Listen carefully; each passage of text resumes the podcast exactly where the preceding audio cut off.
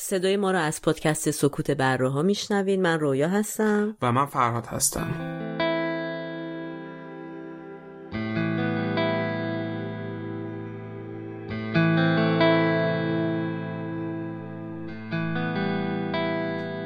تاریخ پخش این اپیزود 15 نوامبر 2020 که برابر میشه با 25 آبان ماه 1399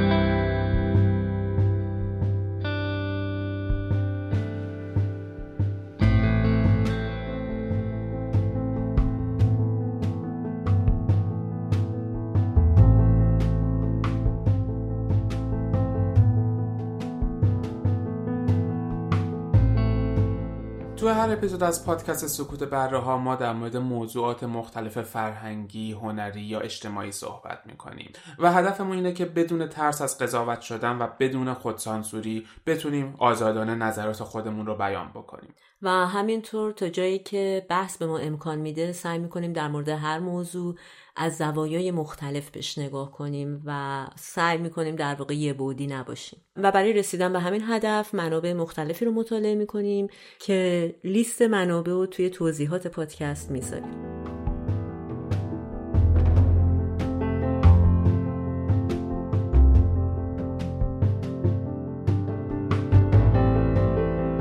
ترس خجالت استراب گریه اینا یک سری خصوصیت زنان از مرد سالاری به عنوان بزرگترین شکست تاریخی جنس زن نام مردان در زمان سکس خودشون تمایل کمتری به استفاده از کاندوم همه دارن زنها از زاییدن از حاملگی از بچه شیر دادن از بچه نگه داشتن لذت یک کسی که رئیسه یک کسی که وکیل یا قاضی یا شغل بالایی داره حتما یک مرده. تعهد نانوشته ظاهرا بین جمع وسیعی از مردم وجود داره. کلاسیک مرد واقعی یا اون مرد مردونه. به محض اینکه بچه به دنیا اومد یک دفعه من قید داستان سیندرلا می افتادم که شدم شدم یه دفعه کلفت. زبان حاصل برابری زن و مرد توی اجداد با شروع اصر کشاورزی سیستم مرد سالاری هم شروع به رشد اول حق با زنانه بعد حق با کودکانه بعد حق با سگ و گربه خونگیه بعد حق با ما مردای بیچاره خیلی ممکنه این حرف بیرحمانه در وهله اول به نظر بیاد برای شنونده ما که مرد هستن.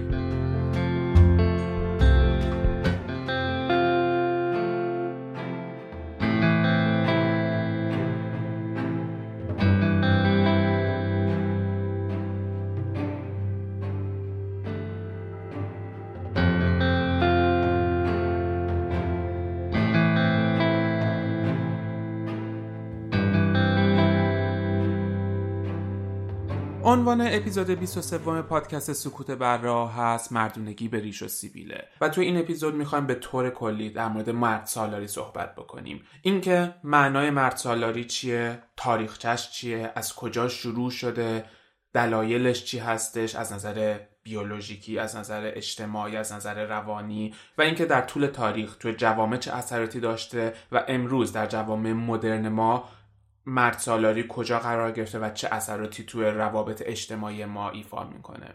آره دقیقا واقعیتی که در مورد مرد سالاری وجود داره اینه که یه پدیده نوظهور نیست. چندین هزار ساله که در تاریخ بشر وجود داشته ولی میشه گفت متاسفانه شاید محققان و جامعه شناسان از قرن 19 هم شروع کردن در مورد این مسئله نوشتن و تحقیق کردن.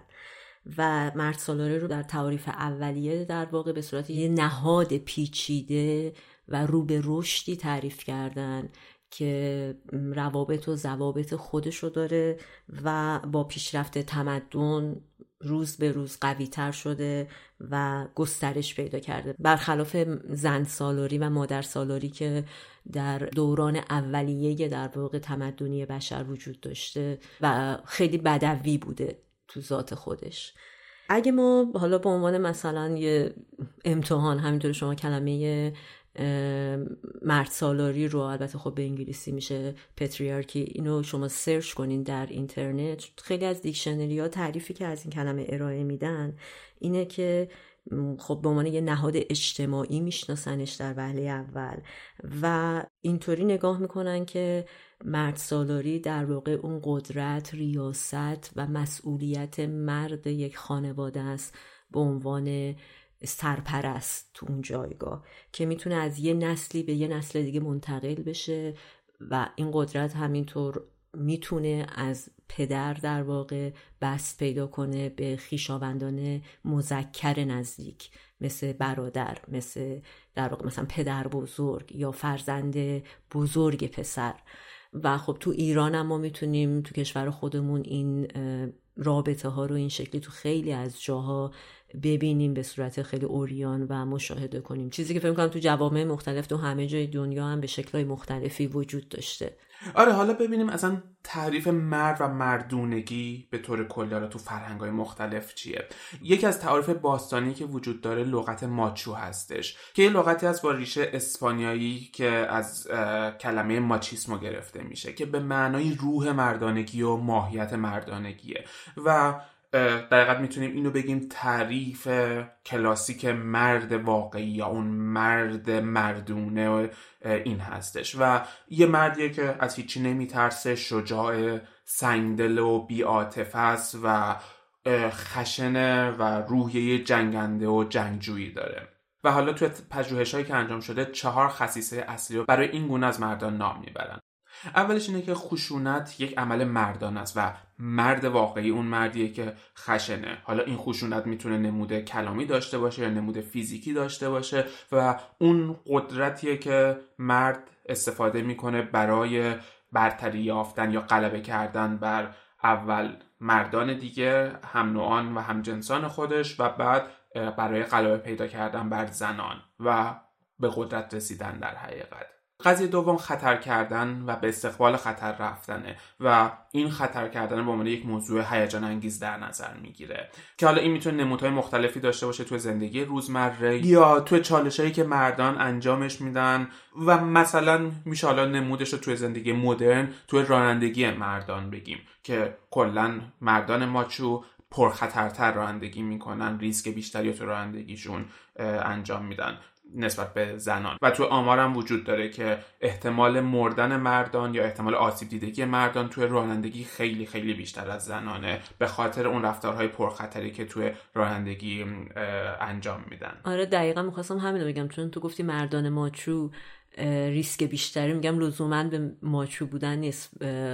این استاتیستیکی که همه جا نشون داده که کلا مردا دقیقا پرخطرتر رانندگی می‌کنن. انگار یه صفت ذاتیه تو همه مردا. آره دقیقا. یعنی به این حالا اصطلاح مردان ماچوی اصطلاح به یک گروه از مردان تعلق داره ولی این خصوصیات کمابیش تو همه مردان هست. آره، یعنی این قضیه نیستش که مثلا ما بگیم یک سری از مردان این هستن و بقیه مردان این نیستن. اینا رو داریم بررسی می‌کنیم که در نهایت تمام مردان اون خصلت مردان هست. یعنی اون کلیشه مردی که مرد باشه ایناست و همه مردان حالا جلوتر بهش می‌رسیم توی بر تبلیغاتی که توی رسانه انجام میشه بر اساس فشارهای روانی و اجتماعی سعی می‌کنن به اون کلیشه خودشون رو شبیه بکنن حتی اگر نخوان.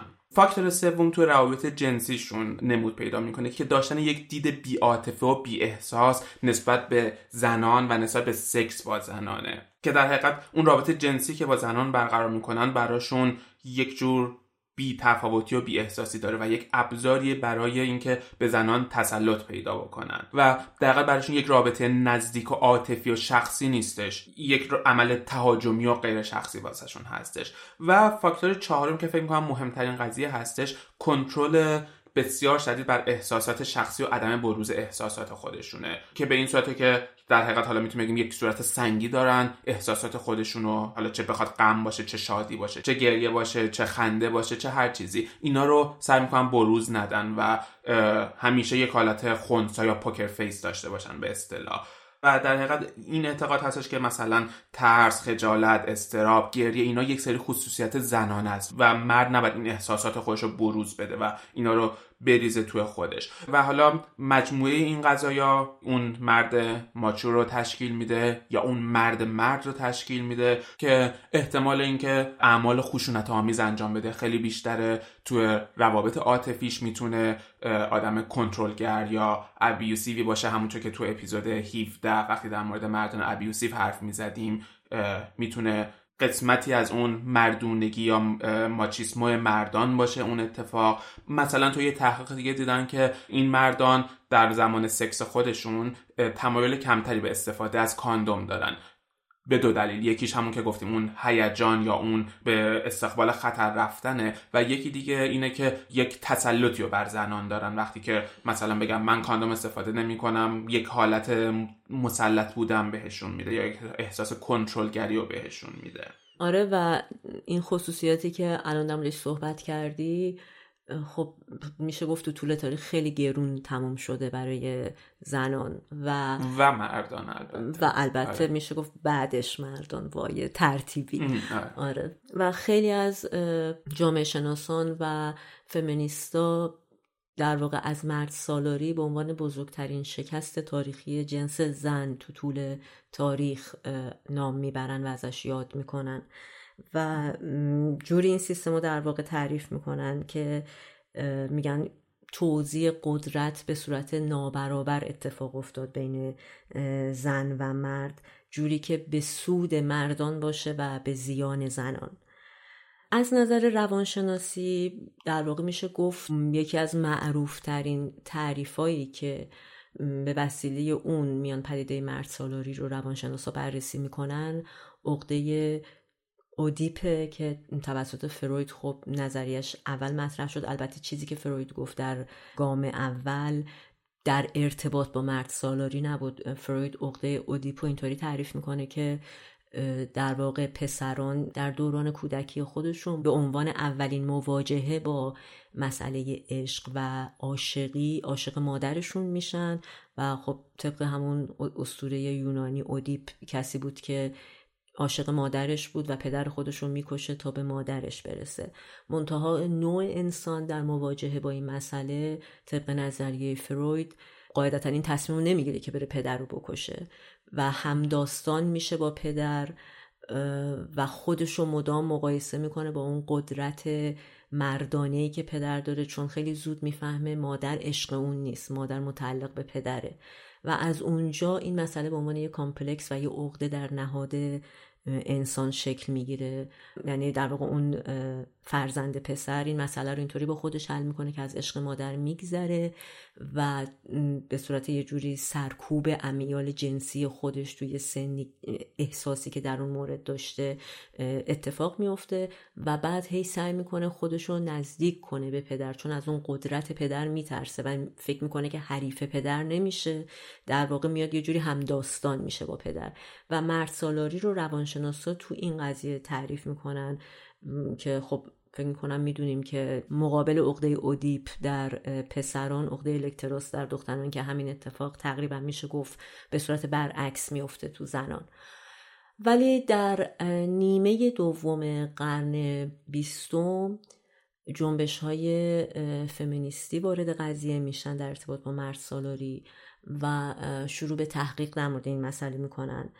یکی از رادیکال ترین و فمینیست لیبرالی که شاید خیلی همون بشناسیمش شامولیت فارستون بود که در واقع به عقیده اون و خیلی دیگه از پیروانش و هم نظرانش مرد سالاری به دلیل نابرابری و عدم عدالت بیولوژیکی اتفاق میفته یعنی از همون بد و تولد و همون بیولوژیکی که زن متفاوت با مرد داره باعث توزیع نابرابر قدرت میشه و از اون زمان که خب چون بشر تو طول اعثار بوده و در حال زاد و ولد بوده این پدیده مرد سالاری شکل و قوام پیدا می‌کنه.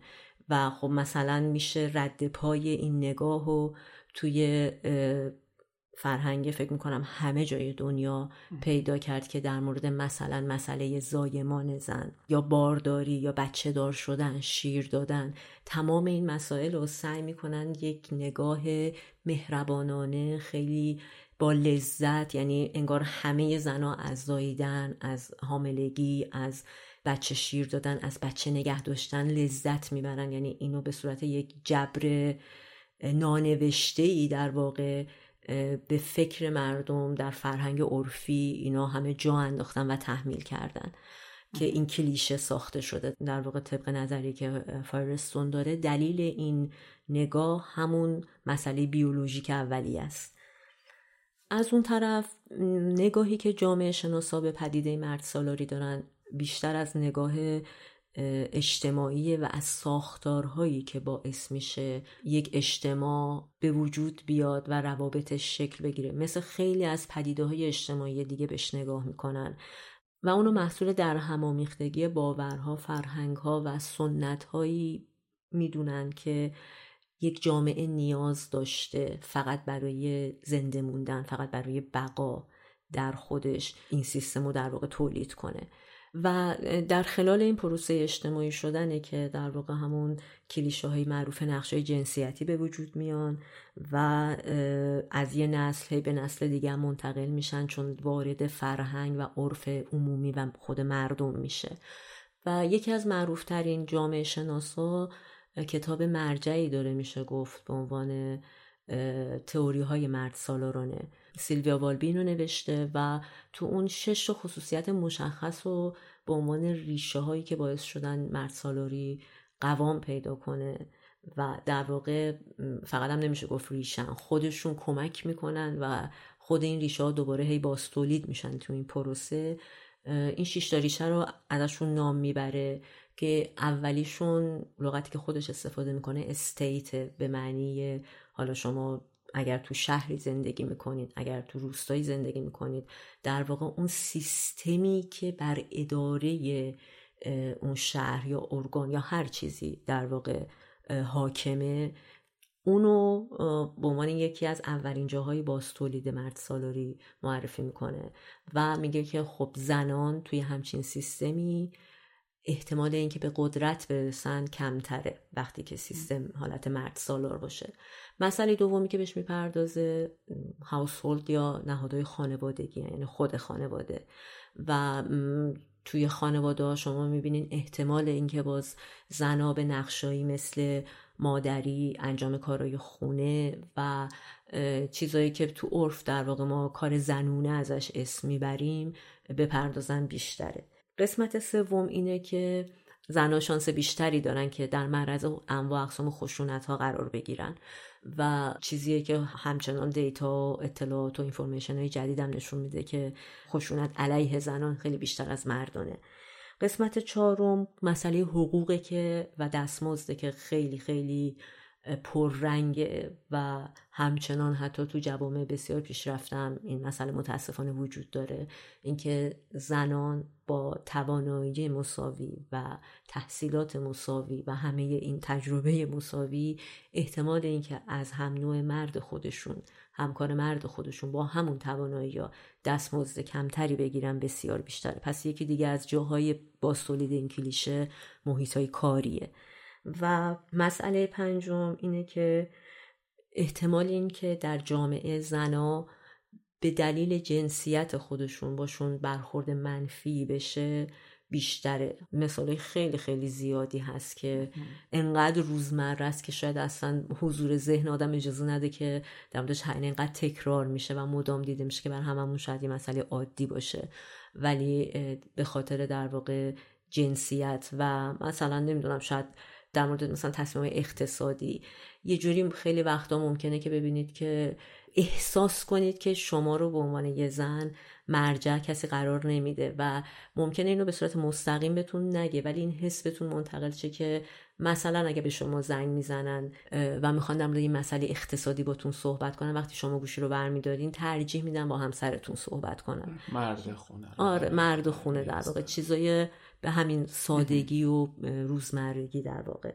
و مسئله آخرم که باز خیلی مهمه مدیا شبکه های اجتماعی تبلیغات رادیو تلویزیون هنر و یعنی هنری که میگم منظورم سینما تئاتر جنبه های مختلف کلمه هنر منظورمه. تمام اینا تو خیلی از قسمت های خودشون کلیشه های جنسیتی و مرد سالارانه رو به ما غالب می‌کنن. و جامعه شناسا کلا مرد سالاری رو اینطوری می‌بینن که مردان به عنوان یک طبقه اجتماعی قدرت و تسلط و برتری پیدا کردن بر زنان به عنوان یک طبقه اجتماعی. و توی ساختار جامعه شناسی این مسئله طبقه خیلی مهمه چون این طبقه بندی های اجتماعی خیلی گسترده است. شما هر اکثریتی رو می‌تونین بذارین توی طبقه. بنابراین خود این قضیه می‌تونه اینو نشون بده که چقدر این مسئله از نگاه جامعه شناسی که یک علم میشه گفت بیطرفه تو این قضیه پررنگه که تونستن تو تعاریف خودشون اینو ظلم طبقاتی یک طبقه به یک طبقه دیگه معرفی کنن. ولی شاید کامل ترین تعریف از مرد سالاری با همه این چیزهایی که گفتیم با لحاظ کردن همه این المانا این باشه که مرد سالاری به ذات خودش یه نهاد روانی اجتماعی آینی اقتصادی و سیاسیه که جامعه رو به وسیله اینکه کم کم به صورت تدریجی در واقع این نهاد با اون روابط و ضوابط جنسیت زده که بین خودش داشته به وجود آورده و از طریق همداستانی کردن مخفیانه با نهادهای دیگه قدرت و قوام پیدا کرده و تکثیر شده و در نهایت منجر به ضعیفتر شدن زنان شده. منظورم از این همداستانی و همدستی با نهادهای دیگه است اینه که یه ترمی وجود داره تو این قضیه مرد سالاری به عنوان در واقع همبستگی مردانه و اینو این شکلی توضیح میدن که یه جور تعهد نانوشته ظاهرا بین جمع وسیعی از مردم وجود داره در تمام فرهنگ ها در تمام کشورهای مختلف که این یه جور اتحادیه که مردا با هم دارن برای در واقع تقویت کردن نهاد مرد سالار در یک اجتماعی. و سلطه پیدا کردن, و سلطه پیدا کردن. خیلی ممکنه این حرف بیرحمانه در وهله اول به نظر بیاد برای شنونده های ما که مرد هستن. و مثلا شاید خیلی فکر کنن که او یعنی ما مثلا به همه مردای تو شهر زنگ می‌زنیم میگیم این کارو بکنیم یعنی خیلی به نظر بیاد که او خیلی خیلی این تعریف مثلا فضاییه. ولی واقعیت اینه که این شکلی نیست. یعنی اینقدر اینا تو بافت آدم رفته اینقدر درونی شده اینا برای هممون که ممکنه که اصلا متوجهش نباشیم. من مثلا یه مثال ساده مثلا می‌خوام بزنم. مثلا شما مثلا ممکنه برین خونه یکی از دوستانتون یه خانم و آقایی که مثلا اونا هم با هم ازدواج کردن زندگی می‌کنن اینا. و خانمه مثلا بیاد بگه که من خیلی خسته شدم از صبح داشتم کار می‌کردم فلان. ممکنه شما با عنوان یه مرد در جواب اون خانم مثلا برگردین بگین که او بابا مثلا حالا مگه این چیه؟ ما هم از صبح پدرمون در اومده. یه جور یا یه جوری با یه لحنی جواب بدین که در درون خودتون واقعا این احساس باشه که خب واقعا هم کار خونه نشسته بوده تو خونه حالا یه غذا درست کرد یا یه ظرف شسته. واقعا این احساس رو داشته باشین که کاری که شما انجام دادین سخت داره و فکر می‌کنم خیلی از مردا این احساس رو دارن. بدون اینکه ما بخوایم واقعا حرف قلوب آمیزی بزنیم. به همین سادگی اون همدستی اتفاق میفته اون چیزی که منظور این جمله است. یا یه مثال دیگه میشه زد واسه خود منم خیلی وقتا پیش اومده. مثلا وقتی دارم با یک نفر در مورد یک سوم شخصی حرف می‌زنیم و خب تو فارسی هم زمیره مؤنث و مذکر نداریم و مثلا یکی داره از رئیسش حرف می‌زنه یا از وکیلی که مثلا دیده حرف می‌زنه یا یک شغل های اینطوری تصویری که تو ذهن من در میادش اینه که خب یک مرد مثلا اون رئیسه و ادامه صحبت با اون تصویر گوش میدم. و چند بار مش خودم رو گرفتم وقتش که یعنی پرسیدم مرد یا زنه و بعد فهمیدم که نه مثلا اون رئیس یک مثلا خانم بود. اونجا فهمیدم که این قضاوت ها چقدر درونی شده چقدر اون جامعه مرد سالار. آره آدم به طور پیش فرض فکر می‌کنه یک کسی که رئیسه یک کسی که وکیل یا قاضی یا شغل بالایی داره حتما یک مرده. و آره واقعا هر چقدر که فکر کنیم که ما به مساوات اعتقاد داریم یا اصلا فراجنسیتی داریم نگاه می‌کنیم ولی باز حداقل من خودم می‌تونم بگم که درونمون آره خیلی وقتا این چیزا نهادینه شده و شاید به خیلی هاشم ناآگاه باشیم. ولی حالا همونطور که تو اشاره کردی تو حرفات گذراب در مورد نقشه جنسیتی حرف زدی و خروجی این مرد سالاری اون نقشه جنسیتی هستش یا چیزی که به انگلیسی بهش میگیم جندر رول که اولین بار این واژه تو سال 1954 توسط یک جامعه شناسی به نام جان مانی به کار برده شد و وارد فرهنگ لغات شدش. به طور کلی این نقشه جنسیتی مجموعی از ناهنجاری های اجتماعی و رفتارهای ناعادلانه که تو هر فرهنگی به گروه مشخصی از مردان یا زنان تخصیص داده میشه. می‌تونه شامل انتخاب پوشش خصوصیات رفتاری خصوصیات ظاهری مسائل شغلی و هر چیزی که انسان ها می‌تونن انتخاب بکنن تو زندگیشون بشه و قسمت اصلیش اینه که جامعه رو به دو گروه زن و مرد تقسیم می‌کنه و بعد میگه این مسائل زنانه است و این مسائل مردانه است. که حالا می‌تونیم بگیم مثلا مثل رنگ ها که از بدر تولد میگیم که صورتی دخترونه است آبی پسرونه است. وقتی بعدا به اسباب بازی ها می‌رسه یک سری اسباب بازی ها مثل ماشین تفنگ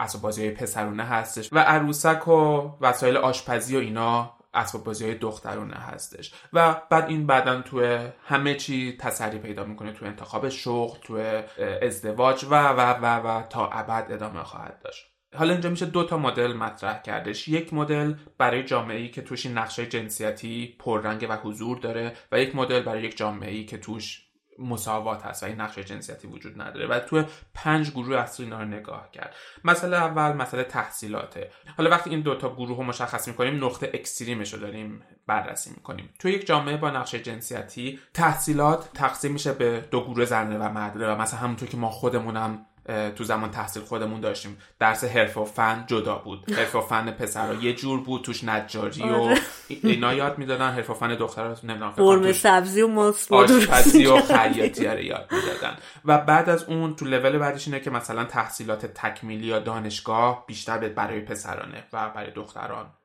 خیلی لزومی در یه حدی لازم دختر الان مثلا خیلی مدرنان تحصیل کرده باشه. آره ولی بعدش که تو واسه قرمه سبزی پختن به چه دردت می‌خوره مثلا این تحصیلات. ولی خب توی جامعه مساوی یا یک جامعه که نقشه جنسیتی توش نقشه نداره نه. تمام سرفصل های درسی برای هر دو گروه هم که دختر باید خیاطی یاد بگیره پسر باید خیاطی یاد بگیره یا بالعکس. و بعدش هم سقف تحصیلات باز برای هر دو گروه یکسانه. قسمت بعدی شغله. که باز دوباره توی یک جامعه با نقش جنسیتی مردان نیاز بیشتری به داشتن شغل و به دست آوردن حقوق دارن. همونطور که تو هم بهش اشاره کردی توی قسمت قبلی. ولی خب باز دوباره مشخصه. تو یک جامعه مساوی زن و مرد هر دو می‌تونن وارد بازار کارشن و شغلهای یکسانه داشته باشن. باز مثلا دوباره چیزی که ما خب تو ایران داریم رانندگی ماشین سنگین یه شغل مردون است. مثلا ما هیچ وقت آره اتوبوس مثلا راننده اتوبوس. آره یا راننده کامیون یا مثلا کار تو معدن یا کارهایی که بیشتر یدیه یا فیزیکی مردونه حساب میشن. و زنان بیشتر بایدشون شغل پرستاری و معلمی و آره این چیزها در نظر گرفته میشه. قضیه بعدی کار خونه است که باز هم تو که اشاره کردی آره زنان باید در خانه کار بکنن و ردخ و فتخ امور منزل رو انجام بدن و مردان باید در بیرون منزل کار بکنن. قسمت بعدی گرفتن تصمیمات مهمه تو زندگی. وقتی خانواده با چالش یا یک مشکلی مواجه میشه تو یک جامعه با نقشه جنسیتی مرد خونه است که باید کنترل اوضاع رو به دست بگیره و حرف آخر رو بزنه. نهایتش هم پرورش و تربیت بچه هاست که دوباره توی جوامع با نقش جنسیتی به عهده مادره. و مثلا ما همیشه داریم وقتی بچه, کار آره یه کار بدی می‌کنه میگیم تو هم با این تربیت کردن تو هم با این آره. بچت همیشه آره. و همیشه جالبه اون بریشو می‌تونن ببینن و یعنی وقتی هم مثبت میشه مثلا بچه منه. آره دقیقا آره. حالا قضیه که هستش این نقش جنسیتی از کجا شکل گرفته از کجا اومده. خب دلایل مختلفی براش مطرح میشه. یکی از چیزایی که تو هم اشاره کردید قضایای بیولوژیکی هستش که یک سری معتقدن که تو ذات انسان ها این وجود داره. کلا زنان به کار در خانه پرورش بچه ها و مسائل اینطوری علاقه مندن و مردان از قدیم دوستشان برن شکار بکنن و کار بیرون از خونه بکنن. یا اینکه مثلا چه می‌دونم دختر بچه ها کلا ذاتا علاقه دارن که با عروسک بازی بکنن بهشون ماشین بدی اصلا دوست ندارن. این نظریه اینو به قضایای بیولوژیکی ربط میده که حالا تو ادامه بحث خیلی بیشتر وارد این قضیه میشیم و اینو کامل بررسی می‌کنیم که چقدر این نظریه درسته یا اصلا اعتبار داره یا نه. قضیه بعدی قضیه فرهنگه.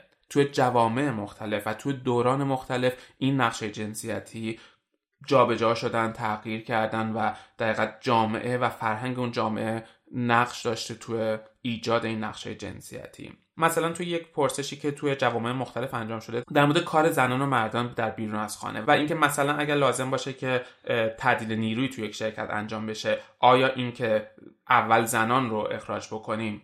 درست هست به نظرتون یا نه؟ تو ایسلند تنها حدود سه درصد از مردم گفتن که آره این درسته که زنان رو اخراج بکنیم چون که در مردان نونآور خانوادن در حالی که مثلا توی مصر 94 درصد گفتن که آره درست اینه که زنان اخراج بشن چون مردان باید بار زندگی و بار اقتصاد خانواده رو روی دوش خودشون داشته باشن. یا از اون ور مثلا توی دوران مختلف تو اعصار مختلف هم این نقشه های جنسیتی جابجا شده. مثلا توی اروپا توی دوران قرون وسطا کار پرستاری و کار بهداری و بهیاری در حقیقت یک شغل زنانه بوده. ولی بعد از اون وقت دورانی که مثلا سحر و جادو تو اروپا شکل گرفته بود و در, در ادامهش شکار جادوگران و کشتن و آتیش زدنشون شروع شدش شغل پرستاری تبدیل شد به یک شغل مردانه و دیگه مردان این کار رو انجام می‌دادن. و خب امروز توی دنیای مدرن مثلا توی اروپا یک شغل خونسا هستش. زنها و مردان به طور یکسان می‌تونن این شغل رو داشته باشن. قضیه بعدی که توی این نقش جنسیتی نقش داره دینه. که خب دین های مختلف نگاه های مختلف دارن. مثلا دین مسیحیت تقریبا نگاه محافظ کارانه به این قضیه داره. توی مذهب کاتولیک مثلا کشیش فقط می‌تونه مرد باشه. هنوز توی دوران مدرن هم فقط مردان می‌تونن پاپ باشن یا کاردینال ها باید مرد باشن. و توی ساختار دینی این نگاه جنسیتی کامل وجود داره. زنان راهبن مردان می‌تونن کشیش و پاپ و درجه بالا برسن. دین اسلام دوباره همین نگاه محافظه کارانه رو داره. محوریت با مرد تاکید زیادی روی بنیان خانواده داره ولی مرد به عنوان سرپرست بنیان خانواده است و دقیقا مرده که تصمیم گیرنده است مرده که ناناوره مرده که کنترلگره و زن باید مطیع مرد باشه. دین هندو یه ذره متفاوته توش یه ذره تناقض وجود داره. به زنان ارج قرب زیادی میده به خاطر زایش به خاطر اینکه مظهر و نماد زایمان و تولد و تولید مثلن. ولی از اون وقت وقتی که در مورد نیاز جنسی زنان و امیال جنسی زنان بحث میشه اون وقت خیلی محافظه کاران نمیشه و دقیقا اونو سرکوب می‌کنه و ردش می‌کنه. ولی به حال دین فرهنگ و غذای بیولوژیکی روی این نقشه جنسیتی خیلی اثر مهمی دارن و اون وقت مثلا توی یه تحقیقی که توی انگلیس توی مدرسه انجام شده از بچه دبستانی سوال پرسیدن که فکر می‌کنی کدوم خصوصیت شما برای اطرافیان مهمه؟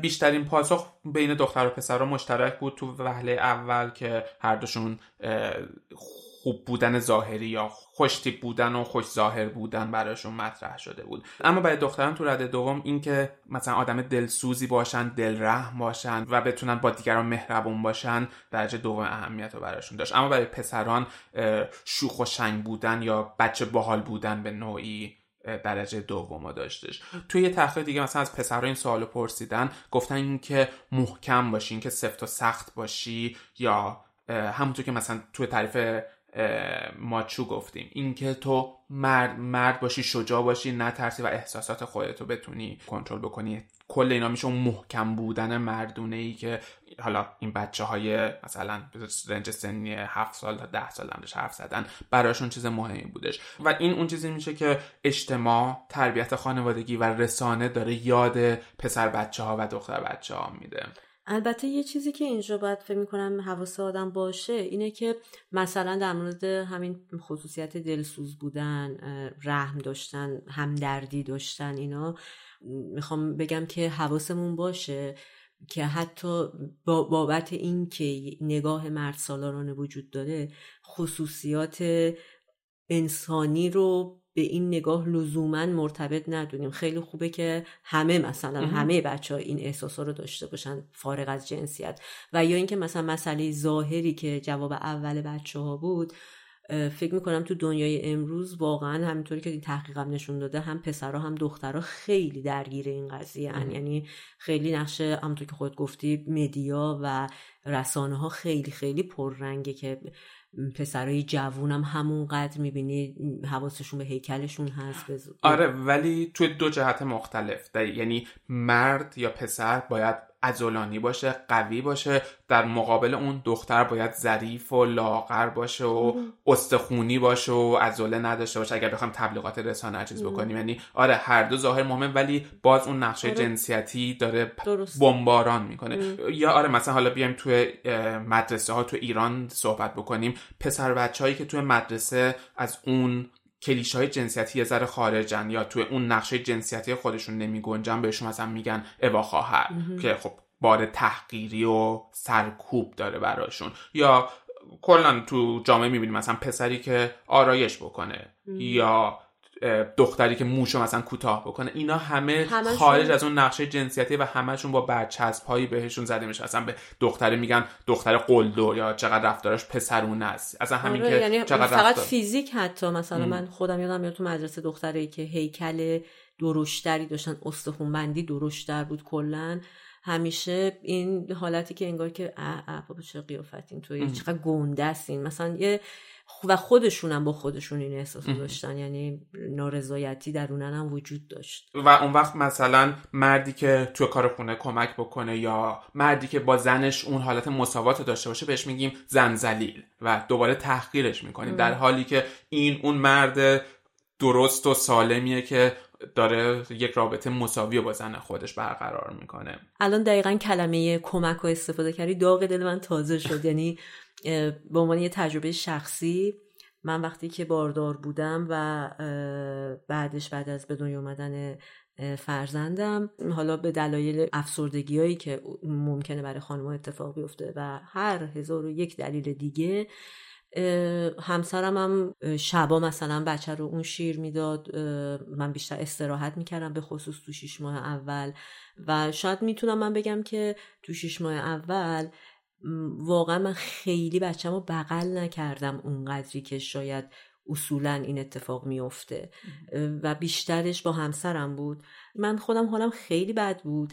و چیزی که منو خیلی عصبانی می‌کرد این بود که تمام نزدیکا اطرافیان من وقتی میمدن مثلا این وضعیت رو می‌دیدن از کلمه کمک استفاده می‌کردن. یعنی می‌گفتن که چقدر کمک می‌کنه. اصلا این منو آتیش می‌زد. یعنی فکر می‌کنم که انگار دقیقا این بود که این بچه مال توه. چرا باید کاری که یه مرد برای بچهش انجام میده کمک به زن حساب بشه؟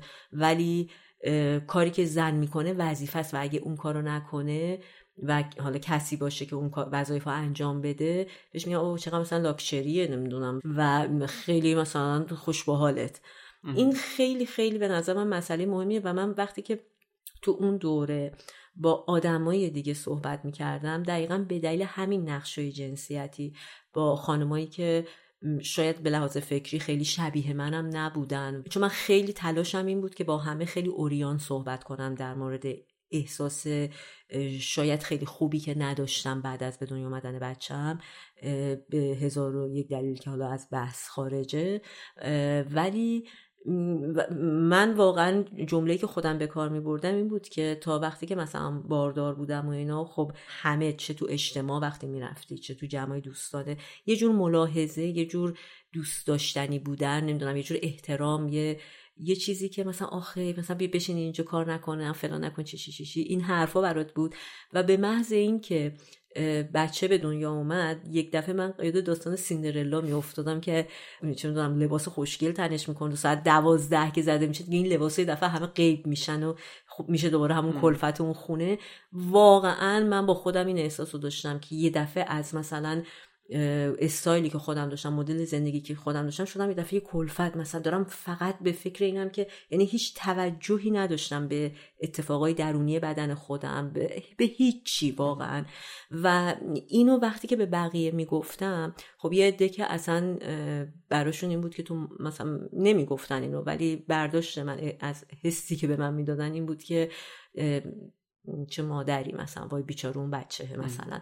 ولی با این خانمایی که اول بحثم گفتم که صحبت کردم و اصلا شبیه من نبودن این جمله من خیلی براشون قابل درک بود و خودشون اینو به زبون گفتن که دقیقا. یعنی یک دفعه آدم اون شکلی میشه ولی انگار اون عذاب وجدانی که اجتماع به آدم میده بابت اینکه تو مادری نه وای باید مثلا مهرم وای بچه تو باید دوست داشته باشی. این هیچ ربطی به احساس اینکه آدم بچهش رو دوست داره یا مثلا متنفره یا اصلا به احساسات ربطی نداره. یه درک درونی آدمه از وضعیت خودش. که متاسفانه به دلیل همین کلیشه های مرد سالارانه بیان نمیشه مطرح نمیشه. شرم پیدا می‌کنه آدم از گفتنش. آره همونجاست که بعد میگیم بهش زیر پای مادران است چون که آره همه وظیفه و مسئولیت رو می‌خوایم بذاریم روی دوش اونا. و حالا تو ادامه حرف تو بعدا مثلا مثالی که میشه دوباره رو تو کار در خونم این هستش. یعنی ما خب اگر چه می‌دونم مرد مثلا بیرون از خونه کار می‌کنه زن توی خونه کار می‌کنه بعد یه که مسئولیت کار خونه به عهده زنه به مثل یه شغلی که مرد داره. اما وقتی دوتاشون بیرون خونه کار می‌کنن همچنان بر اساس اون نقشه جنسیتی وقتی میان خونه باز کار بیشتر خونه رو زن انجام میده. و اگر مردی کمک می‌کنه توی کار خونه دقیقا از این لفظ کمک کردن استفاده میشه. و مثلا زنانی که می‌خوان خیلی هم تعریف بکنن که مثلا چقدر شوهر من خوبه میگن تو کار خونه به من خیلی کمک می‌کنه. در حالی که اون وظیفهش رو انجام میده. یعنی هر دوشون به مساوات هم و موازات هم وظیفه دارن کار بکنن لطفی نمی‌کنه که نه. کمک می‌کنه. وظیفه قانونیشو داره انجام میده. اما معمولا تو کلمات داره ما به عنوان کمک و به عنوان یه لطف بهش نگاه می‌کنیم و در موردش حرف می‌زنیم. به خاطر اینکه همون نقشه جنسیتی نه حتی توی زن و مرد مدرنی که مدرن هم فکر می‌کنن ولی باز نهادینه شده توی لغاتمون و توی به کار بردن کلماتمون. یا این مثلا چیزی که میگه که مثلا بیا بچه رو بگیر. یعنی اینو من خیلی شنیدم توی اصلا از بچگی شاید تو جاهای مختلف که می‌رفتیم مثلا یه ذره بچه سر صدا می‌کنه دیگه حوصله بی حوصله میشه انگار دیگه مرد با خودش این احساس پیدا می‌کنه دیگه الان دیگه وقتشه بدم دست مادرش دیگه من از پسش بر نمیام. مگه فکر می‌کنه اون مادری که میاد تحمل می‌کنه این وضعیت رو داره لذت می‌بره از شنیدن صدای جیغ و داد یا یه عمل با لذت براش مغز تو مگه چه فرقی داره با مغز اون آدم؟ چرا فکر می‌کنی که اون باید این کارو بکنه برای اینکه مادره؟ یکی دیگه چیزایی که من خیلی میشتوم از جامعه مهاجر خیلی شنیده میشه ایرانیانی که مثلا مهاجرت می‌کنن یا بیشتر میشه گفت کسی که از خاورمیانه مهاجرت می‌کنن یا از کشورهای مرد سالار مهاجرت می‌کنن. مثلا حالا من می‌تونم بیشتر بگم به کشور اروپای شمالی که توش خیلی مساوات بیشتر برقراره. بازم صد درصد نیست ولی تقریبا حقوق زن و مرد تا حد زیادی برابره همیشه به اون حالا شوخی تو مجامع اینو به کار می‌برن. مردانی که این مهاجرت کردن به کار می‌برن که توی این کشور اول حق با زنانه بعد حق با کودکانه بعد حق با سگ و گربه خونگیه بعد حق با ما مردای بیچاره است. و یه جوری مظلوم نمایی می‌کنن و اینو به عنوان جوک یا یه حرف خیلی با نمک و با حالم به کار می‌برن. در حالی اینکه واقعیت اینه که اونا از یه کشوری که حالا توی 20 سالگی 30 سالگی مهاجرت کردن سی سال تمام حقوق مردانه رو داشتن سی سال همه حقوق مال اونا بوده و زنان هیچ حقی در کنارشون نداشتن. اومدن توی جایی که همه مساواته. زن اندازه مرد اندازه بچه دو ساله اندازه سگ خونگی یا گربه خونگی حق داره و قانون در مقابل همه برابره. اما یهو چنان فشار میادش به اون ذات مردونه یا اون فرهنگ مرد سالارشون که فکر می‌کنن که دنیا به آخر رسیده و خودشون حقشون حتی از سگ و گربه خونم پایین تره. آره حالا این فرهنگ مرد سالار و اون فرهنگ ماچیسمو که در موردش حرف زدیم روی مردان هم فشار زیادی رو می‌ذاره. یعنی رسانه به مردان داره تلقین می‌کنه که همون که گفتیم مرد باید خشم باشه قدرتمند باشه ازولانی باشه و اینا یه سری کلیشه سازیایی می‌کنه که مردانی که خارج از اون کلیشه باشن احساس کمبود می‌کنن احساس تحقیر می‌کنن احساس می‌کنن که از اون گروه نانوشته که تو بهش اشاره کردی که مردان تو جامعه اون رابطه مرد دارن اینا از اون گروه میفتن بیرون. حالا همون با لفظ اوا خواهر یا زنزلیل یا اینکه اصلا اینکه مرد نیست یا مرد واقعی نیستش. و مثلا وقتی در مورد مردان ماچو حرف زدیم رسانه چطوری این مردان رو بولد می‌کنه و پررنگشون می‌کنه و دقیقا میفروشتشون به ما مردان؟ مثلا با شخصیتی مثل جیمز باند. قشنگ میشه گفت نماد یک مرد ماچوه. شجاع کارهای محیر العقول می‌کنه. صورت سنگی با زنان برخورد می‌کنه ولی همونقدر پذیرای سکس داشتن با زنان بدون که هیچ تعلق خاطری داشته باشه.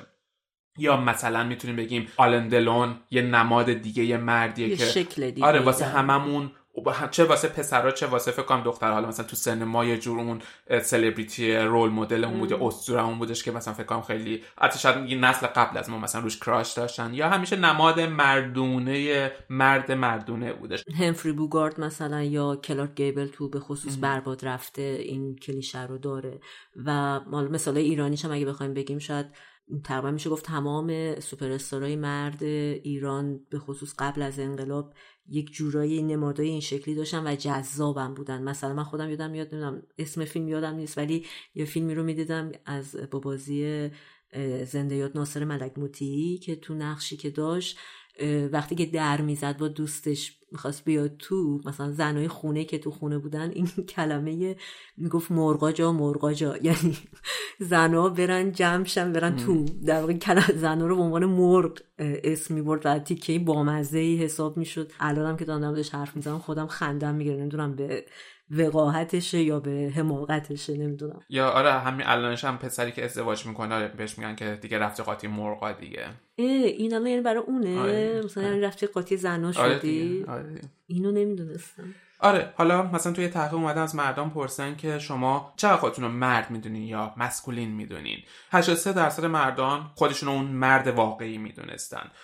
و حالا اینم جالبه که 53 درصدشون گفتن که بیشتر از اینکه ما اون باشیم واسه اون مهم اینه که نشون بدیم که اون هستیم یعنی قضاوت اطرافیان واسه اون مهمه که ما رو در اون مرد واقعی بدونن. ولی بعدش تو ادامه این تحقیق ازشون یه سری سوال پرسیدن و بعدش 60 درصد از این مردان همون مردانی که معتقد بودن که مرد واقعی هستن بعد از اینکه مصاحبه رفته جلو و حالا با های چالشی در یه جور به چالش کشیدنشون در نهایت گفتن که این برای ما یک فشاره که یک فشار بیرونیه که رو ما گذاشته شده که ما مرد باشیم و اون مردونگی خودمون رو اینطوری نشون بدیم. یا مثلا یه تحقیق دیگه روی رابطه جنسی مردان متأهل انجام شده. دوباره بر اساس اون کلیشه ها مرد واقعی اون مردی که همیشه پذیرای رابطه جنسی باشه. یعنی وقتی مثلا پارتنر اون میاد و ابراز علاقه می‌کنه که رابطه جنسی داشته باشه نباید نه بگه. باید وارد رابطه جنسی بشه. باید همیشه توی مود رابطه جنسی بشه و هیچ وقت اونو پس نزنه.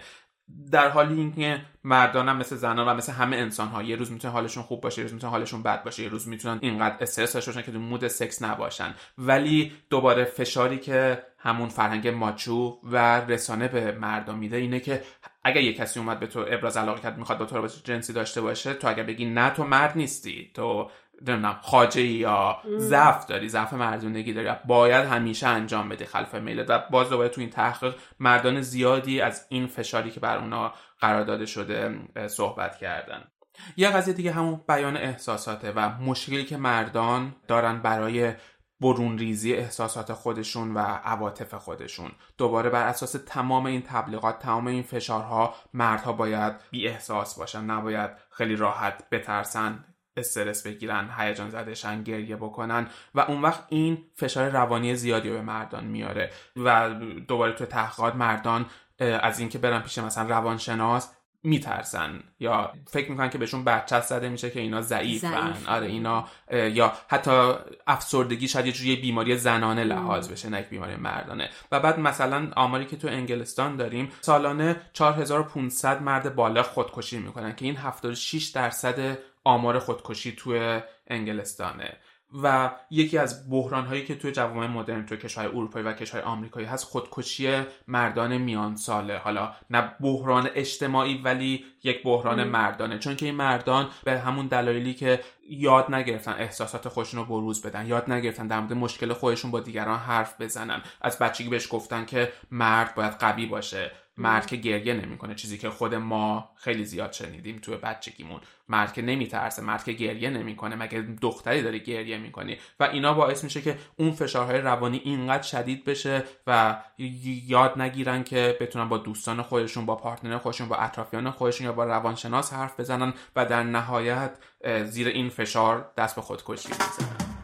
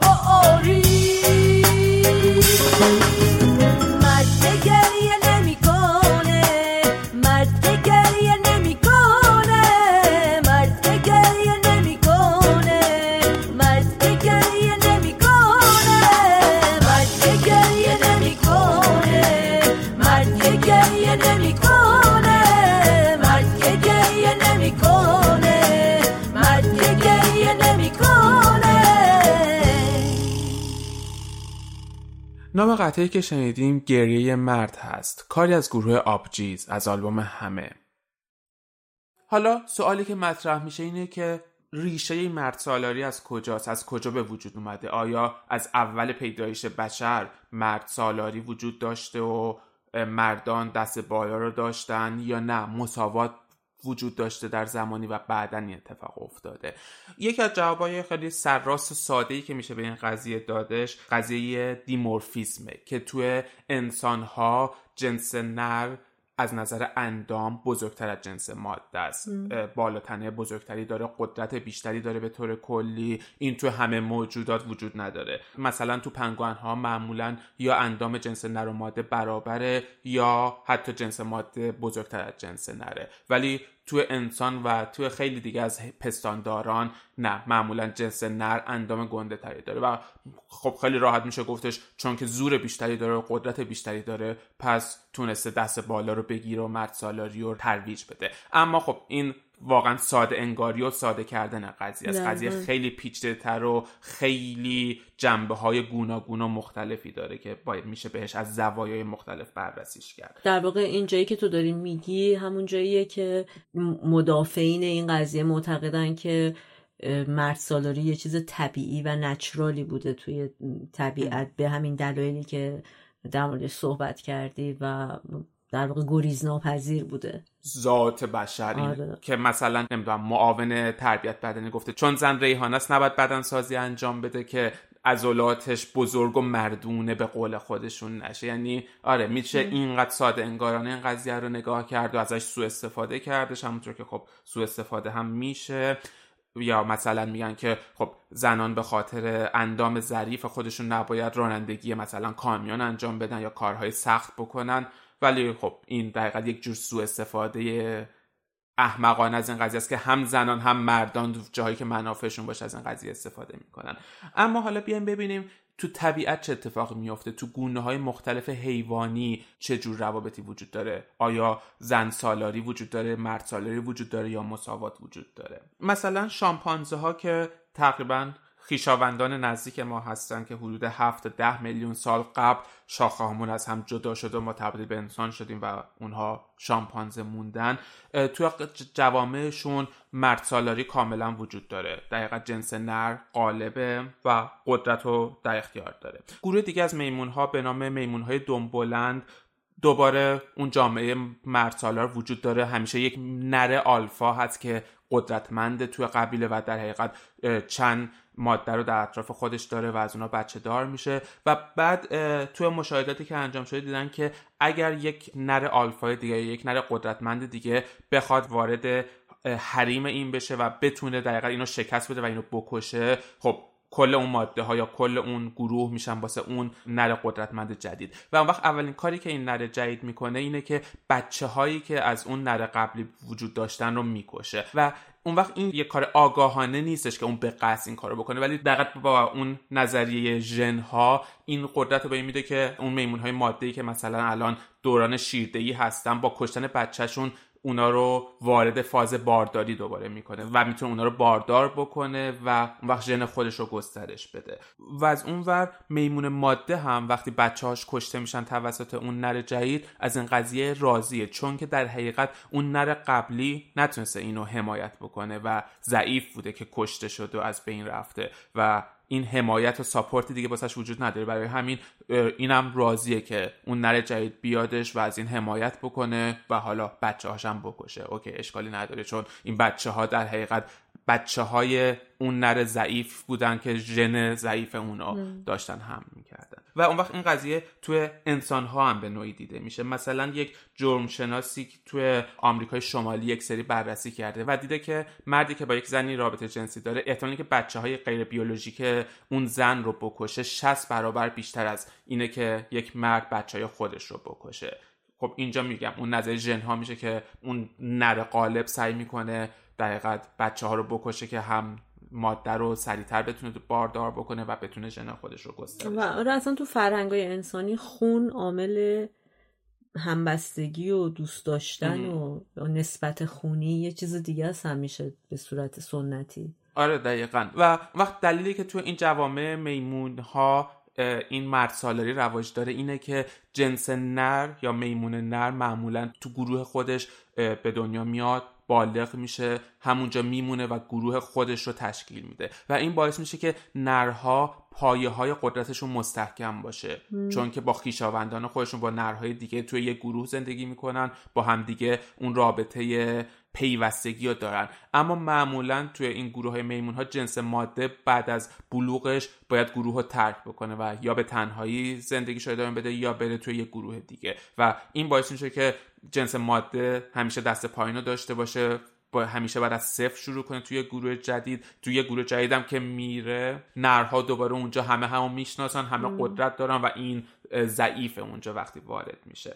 اما بعضی گونه های میمون ها هستن که روابط مرد سالاری به این قدرت وجود نداره. مثلا توی گونه از میمون ها میمون های ماده با همدیگه یک پیوستگی عمیقی رو تشکیل میدن و باز توی اونها میمون نر قالب تلاش می‌کنه که بیادش بچه ها رو بکشه تا بتونه توسط میمون ماده تولید مثل بکنه. اما توی این گونه از میمون ها ماده ها با هم یک گروه ها تشکیل میدن و با همدیگه مقابل اون میمون قالب نر قرار می‌گیرن و سعی می‌کنن از بچه های همدیگه حفاظت بکنن. و اون وقت تو این گروه میمون ها جنس ماده هم قدرت داره و معمولا به این صورته که نرها وقتی بخوان یه کاریو بکنن یا یه تصمیم رو بگیرن باید در نهایت حداقل توسط یکی از ماده هام تایید بشه و اونم همراهیشون بکنه تا بتونن به مقصود برسن. در حقیقت نمی‌تونن به تنهایی به مقصود خودشون برسونن و کار خودشون رو انجام بدن و اون برابری به نوعی بینشون وجود داره با اتحادی که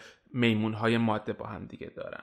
ولی حالا جالب اینجاست که با همین حرفایی که زده شد ما انسان ها بیشتر طول تاریخ خودمون رو میشه گفت برابر زندگی کردیم. و دلیل این قضیه هم اینه که اجداد ما به صورت گردآورنده شکارچی زندگی می‌کردن در اون زمانها و حدود 95 درصد از طول تاریخ انسان زندگی به این شکل بوده. و خود این قضیه در واقع باعث به وجود اومدن یه سیستم برابری می شده به این دلیل که انسانها در یک محل ثابت زندگی نمی کردن. برای بقای خودشون مجبور بودن که نقل مکان کنن که در واقع از نظر اصطلاحی که برای این قضیه به کار می‌برن بهش میگن پاستری لوکال بودن آدما در اون زمانها و بر اساس جایی که خب غذای بیشتری برای شکار کردن و جمعآوری پیدا می شده نقل مکان می کردن و این مسئله باعث می شده که دلایل موندن به خاطر پدر مادر به خاطر وابستگی خونی کمرنگ بشه چون اهمیت بیشتر تو بقا و زنده بودن بوده و تهیه آزوقه و غذایی که بتونه آدم و زنده نگه داره.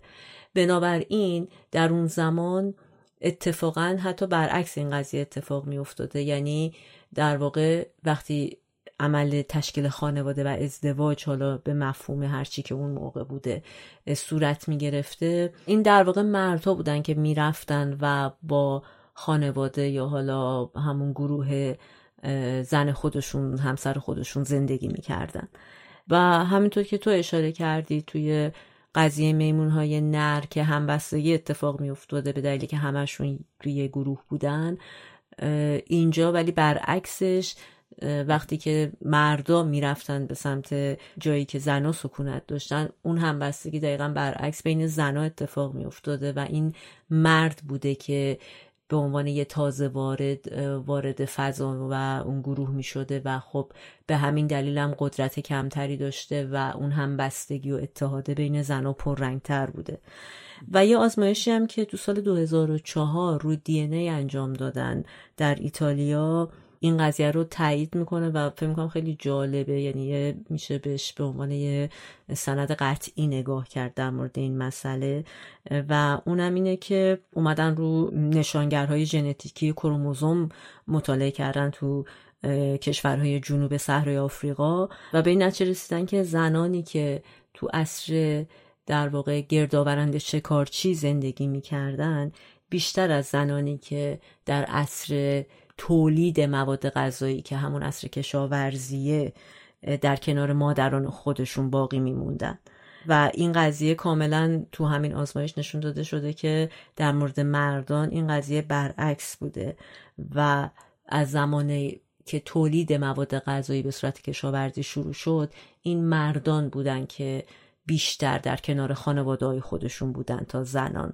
آره دقیقا دلایل بیولوژیکی دیگه هم تو روند تکاملی وجود داره که همین نظریه رو ثابت می‌کنه و یه سری بررسی کردن تو روی اجداد گراوند شکارچی ما و روند تکاملی که اتفاق افتاده تا ما امروز به اینجا رسیدیم و تمام این شواهد تایید کرده که انسان ها برای دوران زیادی از تاریخ خودشون برابر بودن و برابر زندگی می‌کردن. تو این نظریه همطور که تو گفتی معتقدن که انسان های ماده توی گروه خودشون میموندن و تولید مثلشون رو اونجا انجام می‌دادن. و اتفاقی که اینجا میفته مثلا اون ماده وقتی بچه دار میشه مادر خودش یا خواهراش یا خالهاش و خویشاوندانش دورورش هستن که از اون بچه پرستاری بکنن. و این اتفاقی که ما تا امروز هم داریم. ما انسان ها بچه‌مون که به دنیا میاد با آرامش همون یک ساعت بعد بچه‌مون رو اول حالا پرستار بغلش می‌کنه بعد مادرمون میاد بچه رو بغل می‌کنه خیشاوندن بچه رو بغل می‌کنن تو چند روز آینده. خاله و دایی و عمو همه میان و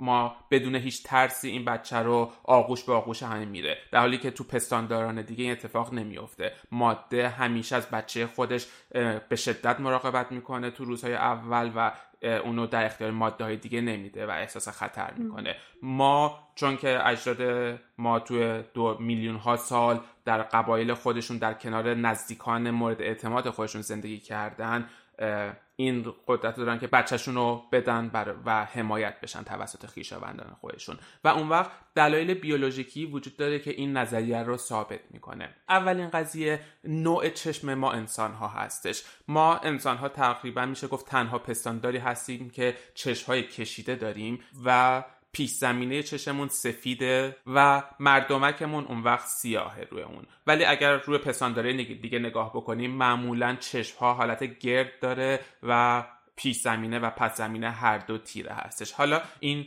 چه معنی واسه ما داره؟ ما انسان ها تقریبا میشه گفت با چشممون می‌تونیم با هم دیگه حرف بزنیم. می‌تونیم با هم دیگه ارتباط برقرار بکنیم. نگاه خیره هم رو می‌فهمیم. و مثلا می‌تونیم با چشم به هم دیگه حس اعتماد بدیم یا حس دشمنی بدیم. این اون چیزی که ما تو روند تکاملیمون ما با خیشاوندان خودمون اون ارتباط چشمی رو داشتیم و مثلا می‌فهمیم که الان من اگه بچه‌مو به آغوش این خیشاوند بدم این خصومت با من نداریم. بچه منو مثلا نمیکوبونه زمین بکشه. و این یکی از دلایلیه که چشم ما به این صورت تکامل پیدا کرده.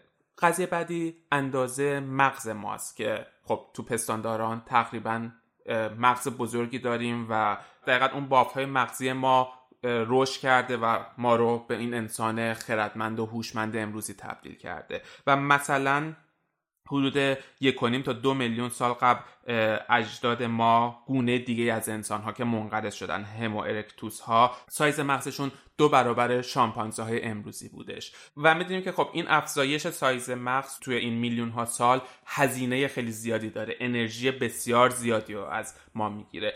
و دوباره توی این نظریه بیولوژیکی اینه که چون که مادر با خیشاوندان خودش زندگی می‌کرده و بچه رو میسپرده دست اونا وظایف کمتری داشته و در حقیقت می‌تونسته انرژی رو ذخیره بکنه که به تدریج مغز ما بزرگ بشه و اون بافت ها گسترش پیدا بکنن و بتونیم هوشمند بشیم. در حالی که گونه های دیگه پستانداران و میمون ها که نزدیکترین خیشاوندان ما هستن چون که باید تمام وظایف بزرگ کردن بچه رو به عهده می‌گرفتن نتونستن این رشد رو انجام بدن و واسهشون اتفاق بیفته. مسئله بعدی بعد از حالا مغز هوش اجتماعیه که دوباره توی قبایل وقتی ما زندگی می‌کردیم چه زن چه مرد باید با گروه تعامل سازنده و تعامل درست می داشتن تا بتونن با همدیگه زندگیشون رو ادامه بدن. شکار یه قضیه گروهی بودش. بعد باید این غذا می اومد و تقسیم می شدش بین قبیله. اگر یک کسی قدرتمند بود یا می‌خواد سلطه داشته باشه در مقابل گروه قرار می گرفتش و باید یک مثلا یک نر قدرتمند یک انسان مرد قدرتمند باید با قبیله می جنگی تا بتونه سلطه خودش رو حاکم بکنه بر اونا. و خب خیلی عقلانی نبود. از اینجا اون هوش اجتماعی شکل می‌گیره که حتی برخلاف منافع خودش شاید بتونه غذای بیشتری به دست بیاره ولی به نفعشه که سعی کنه تعامل بکنه و همه با هم یک میزان یکسانی از غذا رو تقسیم بکنن. شاید کمتر غذا بخورن ولی تعامل داشته باشن با هم دیگه شکار بکنن و از اونجا این ساختار اجتماعی بین ما انسان ها شکل گرفتش. و مثلا همونطور که قبلا هم تو اپیزود 14 همون که در مورد پریود حرف می زدیم به این اشاره کردیم که تو قبایل زنان چگونه از پریود خودشون به عنوان قدرت خودشون استفاده می‌کردن برای اینکه مردها رو به شکار بفرستن و به نوعی اون برابری و مساوات تو اون نظریه برقرار بود و اون همون چیزی که اینجا بهش اشاره میشه. زنان به نوعی قدرت داشتن مردان به نوعی و این قدرت اینا رو تو موازنه هم قرار می‌داد و یه تعادل داشتن. و بعد از اون یکی از مهمترین چیزهایی که تو این نظریه مطرح میشه پیدایش زبانه. که این پیدایش زبان حاصل برابری زن و مرد توی اجداد ما هستش. برای اینکه فرض کنین اگر شما یک انسان قدرتمند باشین حالا توی این context بحث یک مرد قدرتمند داشته باشین و بتونین با زور کار خودتون رو ببرین جلو هیچ احتیاجی ندارین که با افراد دیگه تعامل داشته باشین. هر جا کارتون گیر کرد کافیه مثلا یه مشت بزنین طرف رو بکشین غذا به دست بیارین. و با قدرت خودتون می‌تونین کار خودتون رو همیشه جلو ببرین. اما چون که مساوات وجود داشته آدما نیاز داشتن با همدیگه تعامل بکنن و از اینجاست که زبان به تدریج شکل گرفته و گسترش پیدا کرده تا آدم ها بتونن با همدیگه اون ارتباط سالم خودشون رو داشته باشن. و در حقیقت این نظریه میگه که برابری بین زن و مرده که باعث شده ما اون انسانی باشیم که امروز هستیم و بتونیم انسان خردمند بشیم. در حالی اینکه شاید اگر مثلا در طی این میلیون ها سال مردها دست بالا رو داشتن و مرد سالاری حاکم بودش بر اجداد گراوند شکارچی ما ما هنوز جایی بودیم مثل میمون ها نه. مغزمون اینقدر تکامل پیدا کرده بودش. نه زبان داشتیم نه این تعاملات و ارتباطات اجتماعی پیشیده رو با هم دیگه داشتیم. برای همین اکثر این نظریات ثابت می‌کنن که در زمان طولانی از تاریخ ما مساوات بین زن و مرد برقرار بوده. اما قضیه اینه که در نهایت پس کجا این مرد سالاری وارد قضیه میشه؟ و خب آره مرد سالاری مسلما وارد شد. تقریبا تمام مکاتب فکری که روی این قضیه کار کردن معتقدن که از حدود دوازده هزار سال پیش بود که همه چی به ناگهان تغییر کرد و اون سیستمی که مساو...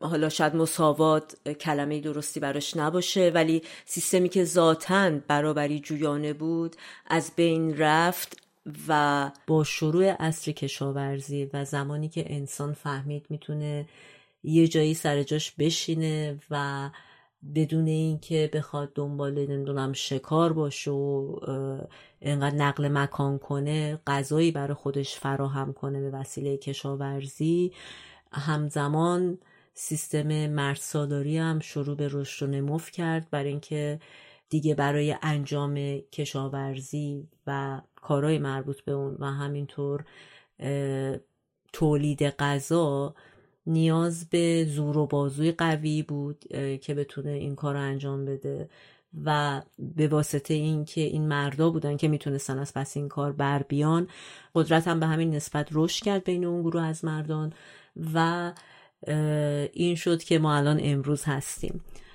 و زنان کم کم کم کم رفتن زیر سیطره این قدرت به خاطر اینکه به صورت خیلی مشخصی وابسته شده بودن به مردان خودشون برای در واقع تأمین غذا و پدیده و مفهوم زمین و مالکیت اتفاق افتاد به واسطه کشاورزی و خب به خاطر اینکه شروع کنندگان این مسئله در واقع متولیانش مردان بودن زمین هم به ملک مردان جز دارایی مردان حساب شد و این سیستم برای بقای خودش احتیاج داشت به تولید مثل و البته چه بهتر که تولید جنس نر باشه که بیشتر به درد این کار می‌خوره. و خب طبیعتا تمام اون شرم ها و خجالت ها به وجود اومد بابت به دنیا اومدن نوزاد دختر. آره دقیقا. و اون وقتی اتفاقی هم که افتاد وقتی انسان ها بیابانگرد بودن اگر حتی مردی می‌خواست اون قدرت نمایی خودش رو بکنه و دقیقا مثلا زن مورد خشونت قرار می‌گرفت خیلی راحت می‌تونست بچهش رو بزنه زیر بغل و بره. چون ملکی وجود نداشت دارایی وجود نداشت. بیابانگرد بودن و خیلی مال و اموال وجود نداشتش. ولی بعد از یک جانشینی دیگه به این راحتی یک زن نمیتونستش خونه رو ترک بکنه. چون که خونه سرپناه وسایل زمین غذا همه چی وابسته به اون بود و اون مالکیت اون مال, مال من بودن اصلا باعث شدش که زنان مجبور بشن که اون مرد سالاری به نوعی قبول بکنن و در مقابل اون غذا به دست بیارن و حمایت رو به دست بیارن. و آره همینطور شد که ادامه این سیستم رسید به سیستم فئودالی و مالکیت زمین و سیستم ارباب و رعیتی که در واقع تشریحش شاید در حوصله این اپیزود و این بحث نباشه ولی به هر حال اینا همشون با هم یه همداستانی داشتن تو این قضیه که همدیگر رو تقویت می‌کردن.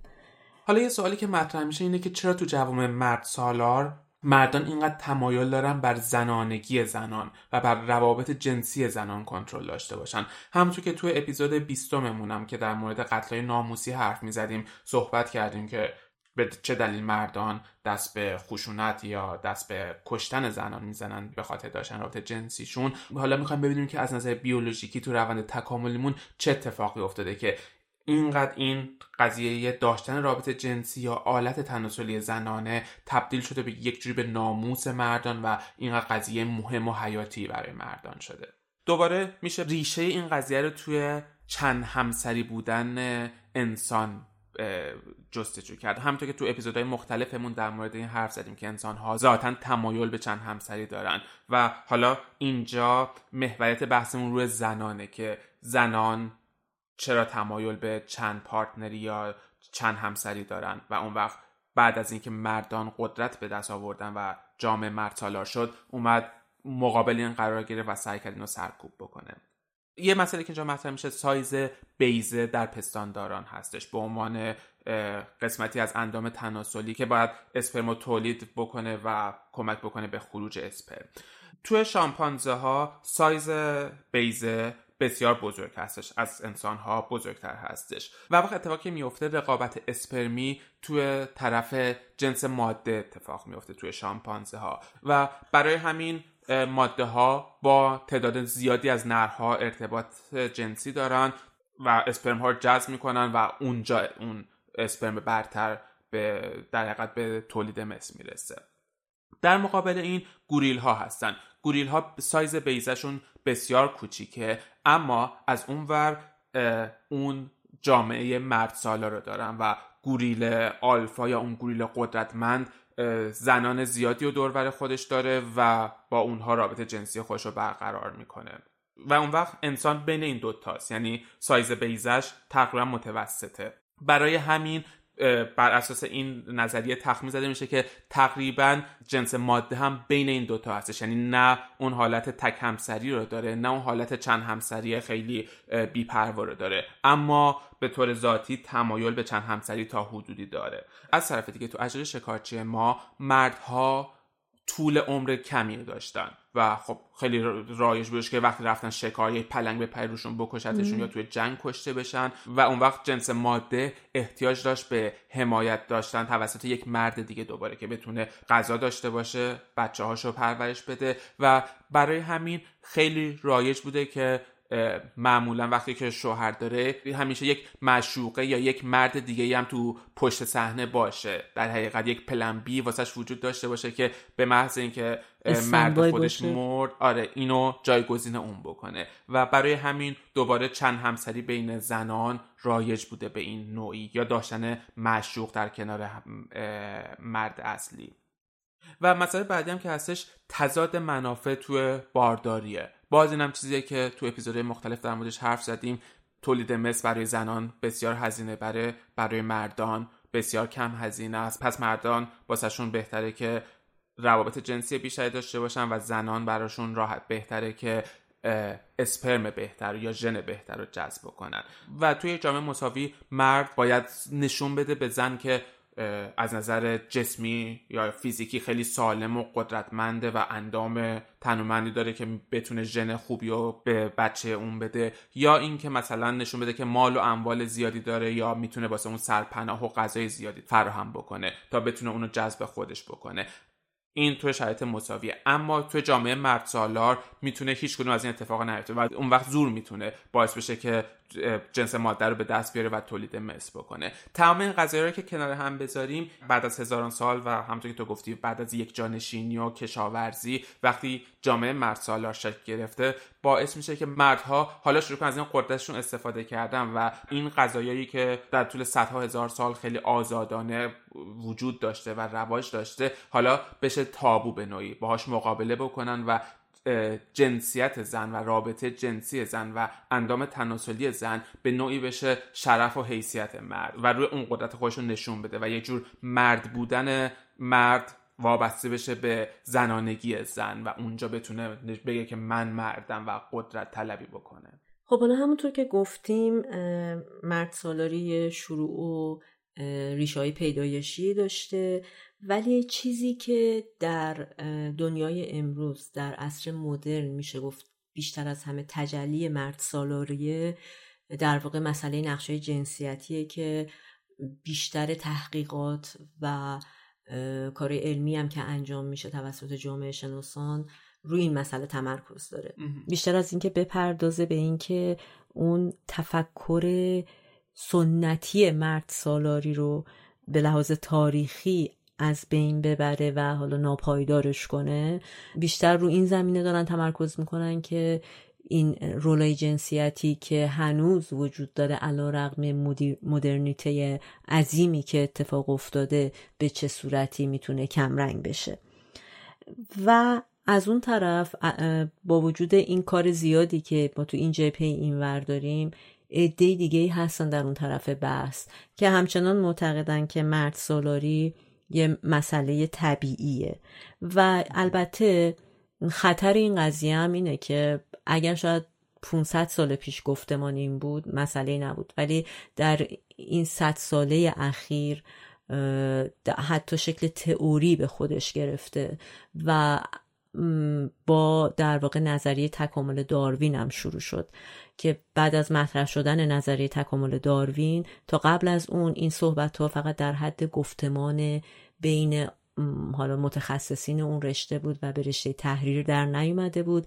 ولی بعد از مطرح شدن نظریه تکامل داروین یه ای که در رأس اونا یه آقایی بود به اسم آلفرد راسل اون اومد و از نظریه داروین رو که به صورت تکاملی روی حالا اعم موجودات اشاره داشت اعمال کرد روی انسانها و ربطش داد به اینکه بله به همون نسبت که ما به تکامل رسیدیم تو این زمینه هم اینکه مرد سالاری حاکم شده جزی از تکامل داروینی بوده و این رشته تحقیقاتی به اسم داروینیسم اجتماعی الان شناخته میشه. و یه ذره که اومدیم جلوتر. کسایی که طرفدار طبیعی بودن مرد سالاری بودن اومدن یه ادغامی کردن بین تحقیقاتی که از نظر جامعه شناسی روی نقشه جنسیتی انجام میشه و اثر ژنتیک و بیولوژی روی اون و سوشیو بیولوژی به وجود اومد که همچنان روی این مسئله تاکید می‌کنه که چقدر از نقشای جنسیتی که ما انجام میدیم به صورت ژنتیکی در ما وجود داره و تو بیولوژی ما هست. و استوارترین تئوری هم که در این باره دارن تئوری بیتمن حالا و یا باتمان ما فکر می‌کنم تو فارسی ازش یاد می‌کنیم. تئوری که این مسئله رو توضیح میده که میگه اصولا زنان در طول تاریخ به صورت ژنتیکی انرژی بیشتری داشتن برای تولید مثل و انرژی بیشتری هم میذاشتن و چون تولید مثل مردان همیشه مهم بوده در نتیجه زنان یه منبع رقابتی می‌شدن بین مردان. و از اون طرف چون تولید مثل می‌کردن زنا دنبال در واقع مردی میگشتن که با کنترل خودش با قدرت خودش بتونه از بچه ها و فرزندان اون زن حفاظت کنه و در نتیجه اصلا این کنترلگرایی رو می‌خواستن به صورت طبیعی و به خاطر همین بسیار طبیعی که مرسالاری وجود داشته باشه و اصلا چیز خودخواسته ای از طرف زنان هست و به صورت طبیعی تو ژنشون وجود داره که این نظریه که بیتمن روش تاکید می‌کنه و طرفداران بسیاری هم داره. یعنی نمیشه واقعا گفتش که تو دنیای امروز الان 80 درصد آدم ها فکر می‌کنن که این دیگه غیر طبیعیه که مرد سالاری وجود داشته باشه. و خوشبختانه این نظریات مرد سالارانه به وسیله جامعه شناسان دیگه به شدت رد میشه. همونطوری که خب توضیح دادیم تو طول پادکست که چگونه و با چه دلایلی و امیدواریم که خب به همین شکل هم ادامه پیدا کنه و راه باستر و باستر بشه. ولی مسئله که اینجا حائز اهمیت خیلی اینه که ما همین حرف رو زدیم و امروز داریم تو دورانی زندگی می‌کنیم که زنها حق رأی دارن زنها تو خیلی از کشورها حق مالکیت دارن تو خیلی از کشورها حق طلاق دارن حق ارث مساوی دارن. ولی با این وجود هنوز قانون و در واقع اون زور سیستم حاکمه که جلوتر از فرهنگه. در نتیجه خیلی از فمینیستا خیلی از جامعه شناسا معتقدن که خیلی خوبه که ما داریم قوانین خودمون رو ارتقا میدیم.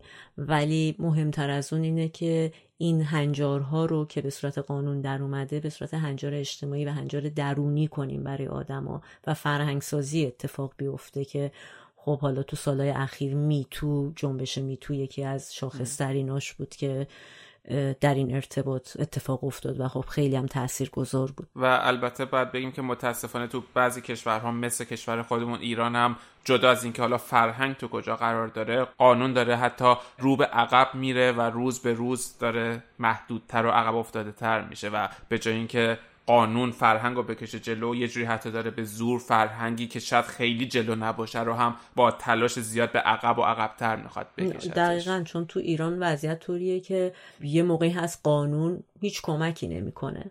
ولی تو ایران قانون مسئله سازه سنگ جلوی پا میندازه. یعنی مثلا اگه شما به عنوان یه مرد بخواین حق طلاق بدین به همسرتون حق اجازه خروج بدین باید بدین یه چیزی رو امضا کنید یه کار یعنی چیزی نیست که به هر حال خیلی راحت اتفاق بیفته و در واقع یک فاعلیتی می‌خواد یه عملیتی می‌خواد انجام این کارها. یا شاید خیلی چیزای بدیهی تر مثل دوچرخه سواری دختران که واقعا شاید تو چیز حتی فرهنگی یه چیز خیلی عادی باشه ولی قانون داره جلوشو می‌گیره. یا مثلا همونطور که گفتیم بدنسازی زنان چیزی که باز همیشه داشتیم همیشه و باشگاه ها حداقل حالا ساعت هایی در روز برای زنان بودن ولی امروز بعد چهل سال دارن جلوی اون رو هم می‌گیرن و می‌خوان ببندن. یعنی واقعا داره قانون مسیر برعکس همه دنیا رو طی می‌کنه. فقط جای خوشبختیش فکر می‌کنم اینه که به واسطه وجود تکنولوژی حداقل جامعه شهری چه بسا روستایی هم اینطوری باشه ولی چیزی که حالا آدم بیشتر می‌تونه ببینه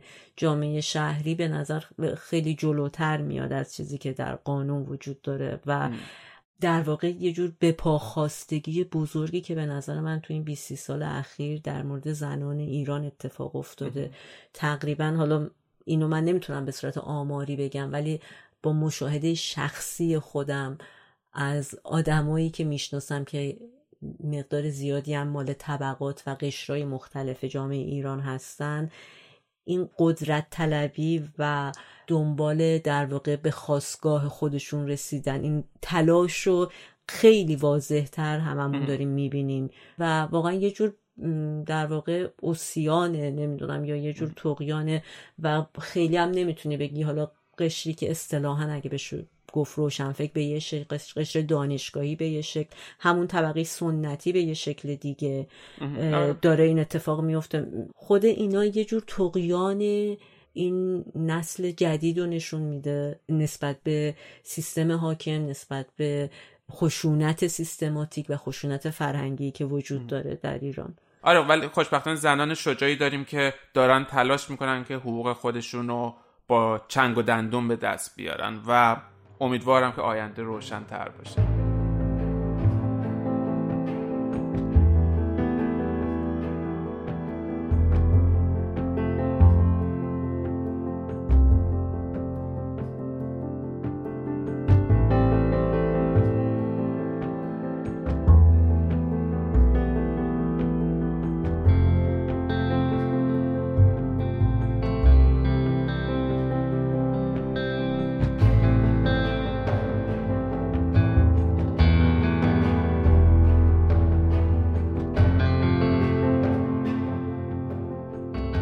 شنیدین قسمت 23 از پادکست سکوت براها بود تحت عنوان مردونگی به ریش و سیبیله.